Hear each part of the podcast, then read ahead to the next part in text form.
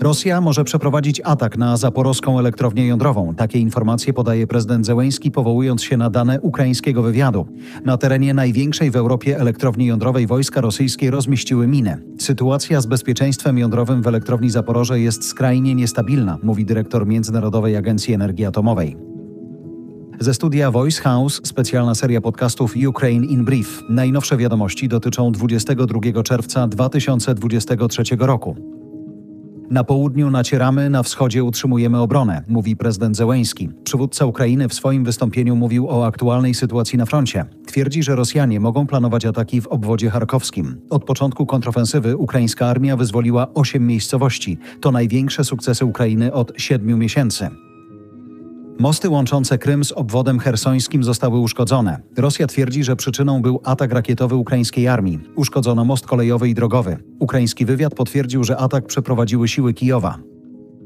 W budynku mieszkalnym w Kijowie doszło do eksplozji. Trzy osoby zginęły, a dziewięć zostało rannych. Dokładne przyczyny wybuchu nie są znane, ale prawdopodobnie był to wyciek gazu.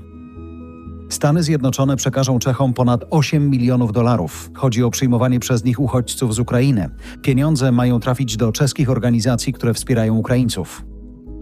Estonia we współpracy z Islandią przekaże Ukrainie szpital wojskowy. Estońskie Ministerstwo Obrony poinformowało o nowym pakiecie pomocy. W jego skład wchodzą też sprzęt medyczny, sprzęt do rozminowywania i sprzęt do zwalczania dronów. W Ukrainie stanie amerykańska fabryka o wartości 30 milionów dolarów. Philip Morris International chce uruchomić nowy zakład produkcyjny w obwodzie lwowskim. Spółka podała, że stworzy 250 miejsc pracy. Nie czekamy na koniec wojny, inwestujemy już teraz, mówi dyrektor firmy. Sportowcy z Ukrainy powinni mieć szansę na udział w igrzyskach, apeluje Międzynarodowy Komitet Olimpijski. W marcu Ukraina zakazała swoim narodowym drużynom sportowym udziału w zawodach, w których biorą udział zawodnicy z Rosji i Białorusi. To odpowiedź Kijowa na udział w kwalifikacjach rosyjskich i białoruskich sportowców pod neutralną flagą. Szef Komitetu Olimpijskiego twierdzi, że Ukraińcy zostali ukarani przez własny rząd. Obiecuje wsparcie dla każdego ukraińskiego sportowca, który weźmie udział w kwalifikacjach olimpijskich. Kolejne wydanie Ukraine in Brief w poniedziałek. Ten tekst został przygotowany przez redakcję Voice House. Do nagrania użyliśmy sztucznej inteligencji wykorzystującej głos Jarosława Kuźniara.